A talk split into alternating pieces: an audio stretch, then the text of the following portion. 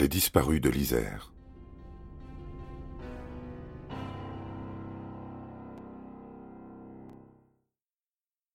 Sixième disparition. Le 3 août 1988, à Villefontaine, en Isère, Nathalie Boyer, 15 ans, passe le week-end chez sa mère. Ses parents ont divorcé et, depuis, elle a été placée dans une famille d'accueil, car la vie, suite au divorce, est devenue difficile. En fin de journée, elle annonce à sa mère qu'elle va se promener dans le quartier, juste pour une petite balade en cette belle journée d'été. Mais elle ne rentre pas, et sa mère s'inquiète. Elle appelle les gendarmes qui lui disent qu'au vu de sa situation familiale, il s'agit certainement d'une fugue. Il n'y a pas à s'inquiéter, Nathalie va rentrer. Mais le corps de Nathalie est retrouvé le lendemain à quatre kilomètres de son domicile, le long d'une voie de chemin de fer. Elle a été égorgée, mais n'a subi aucune violence sexuelle on n'a jamais retrouvé son meurtrier. Septième disparition. Le 13 janvier 1989, à Grenoble, Fabrice Ladoux, 12 ans, retourne à l'école après sa pause déjeuner qu'il prend chez lui. Jamais il n'y arrivera. Parce qu'il est absent au premier cours de l'après-midi, le collège prévient ses parents qui s'inquiètent aussitôt. Fabrice n'est pas du genre à faire l'école buissonnière. Trois jours plus tard, son corps est découvert par un promeneur dans le massif de la Chartreuse, près de Grenoble. L'autopsie établit que le jeune Fabrice a été étranglé et violé. Il a été frappé derrière le crâne. Elle permet de recueillir l'ADN de son assassin, qui est donc conservé à toutes fins utiles. Plus de 21 ans après le meurtre, un suspect installé à Mayotte est placé en garde à vue et entendu par les enquêteurs. Puis les éléments d'ADN en possession des gendarmes sont comparés à celui du suspect, qui habitait la région grenobloise à l'époque du drame. Mais son ADN ne correspond pas il faut continuer à chercher le meurtrier de Fabrice.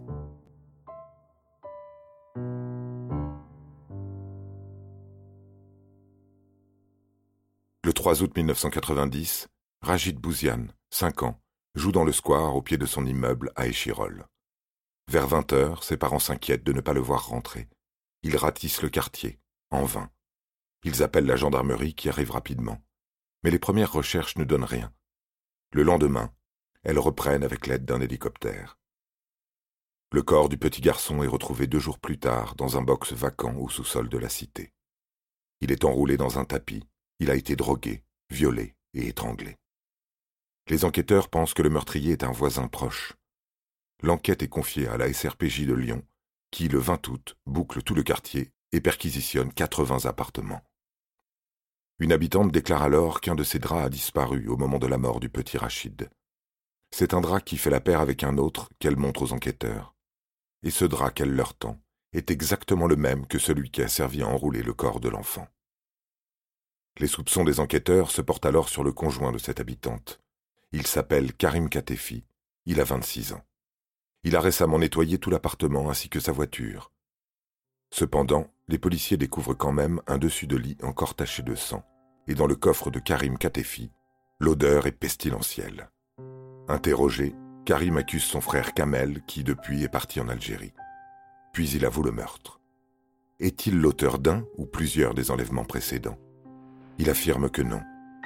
À l'issue de son procès, Karim Katefi est condamné à la réclusion criminelle à perpétuité. Il décède en prison quelque temps après.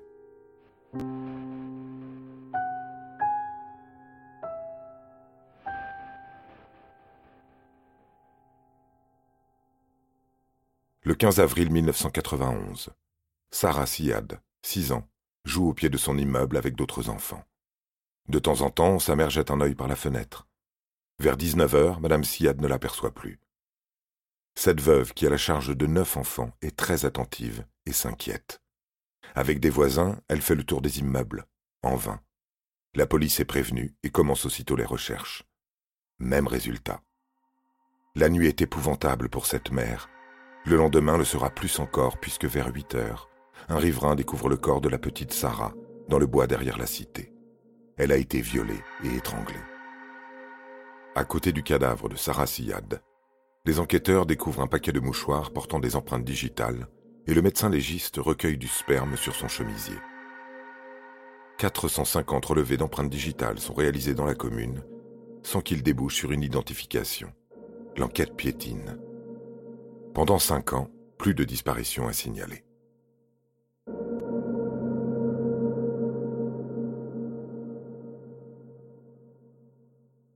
Dixième disparition. Le 19 juillet 1996, Léo Ballet, 6 ans, part faire du camping au lac Fourchu avec Alain, son père, et trois amis de celui-ci. Vers 17 heures, deux des campeurs partent chercher de l'eau à une cascade située à un kilomètre du campement. Quelques minutes après, une des autres bivouaqueuses décide de les rejoindre et Léo manifeste l'envie de l'accompagner. Mais au bout de quelques centaines de mètres, le petit garçon se dit fatigué et souhaite retourner au campement, près de son père. La campeuse lui dit donc de faire demi-tour. Il n'a que peu de chemin à parcourir seul. Quand vers 19 heures, les trois campeurs de la cascade retournent au campement, ils se rendent compte que Léo n'y est pas, et le père que son fils n'est pas avec eux. Où est-il? Les quatre amis fouillent les alentours durant la soirée et la nuit, sans trouver la moindre trace de l'enfant. On appelle les gendarmes. La piste de l'enlèvement dans le cas du petit Léo est très improbable. Un homme aurait suivi les campeurs et attendu que l'enfant soit seul sur la piste pour l'enlever. Un rôdeur aurait été tapis aux alentours du campement et aurait attendu le passage d'un enfant à enlever. Certains témoins ont déclaré avoir vu un inconnu étrange rôder sur le parking permettant l'accès au massif du Taillefer. Il a été vu à bord d'une voiture immatriculée dans les Bouches du Rhône, mais cette piste ne donne rien c'est celle de l'accident qui est privilégiée, car le massif est escarpé et l'enfant a pu glisser. Les eaux du lac sont passées au peigne fin. Des battues sont organisées tant par les gendarmes que par des civils. Malgré les recherches, on ne retrouve le petit Léo, ni mort, ni vivant. L'enquête stagne jusqu'à un jour de 2004, alors que les gendarmes patrouillent dans la commune de Lamure, en Isère. Ils découvrent un jeune adolescent en état de choc, très craintif, il l'emmène à l'hôpital où il est soigné et nourri. Puis il l'interroge sur son identité. Le jeune garçon déclare être Léo Ballet, enlevé à l'âge de six ans et séquestré du côté de Calais. Il vient de parvenir à échapper à ses tortionnaires pour revenir sur les lieux de son enlèvement. Il semble très perturbé. Les gendarmes prennent grand soin de lui. Ils le ménagent et le traitent avec la douceur due au grand traumatisé. Avant de prévenir la famille, les gendarmes décident de faire une vérification ADN. Ils se rendent alors compte que le jeune garçon n'est pas allé au ballet. Il s'agit de Frédéric Bourdin, un usurpateur déjà connu des services de police. Il est âgé de 30 ans, mais pendant plusieurs jours, il a réussi à faire croire aux gendarmes qu'il était un adolescent de 15 ans. Quand les gendarmes lui disent qu'ils ont découvert sa mise en scène, Frédéric Bourdin se métamorphose sous leurs yeux et devient très violent.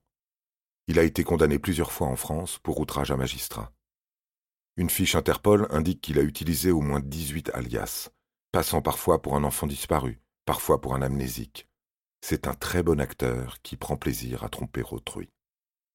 Un non-lieu a été prononcé en décembre 2012, clôturant le dossier judiciaire du petit Léo Ballet, alors que le mystère de cette disparition n'a pas été élucidé.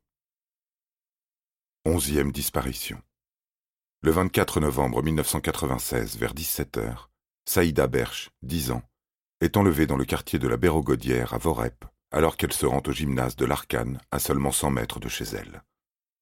Sa famille s'inquiète dans la soirée, interroge les voisins, mais personne n'a vu Saïda depuis la fin de l'après-midi. La gendarmerie est prévenue. Son corps est retrouvé dans le canal le lendemain. Elle a été étranglée avec son sweatshirt. Sur la scène de crime, les enquêteurs découvrent un magazine pornographique souillé. Des empreintes digitales et de l'ADN sont recueillies mais celui-ci à l'époque n'est guère exploitable, d'autant plus que le vêtement a séjourné dans l'eau. Plusieurs témoins assurent avoir vu Saïda le jour de sa disparition, en compagnie d'un adolescent avec un VTT gris clair.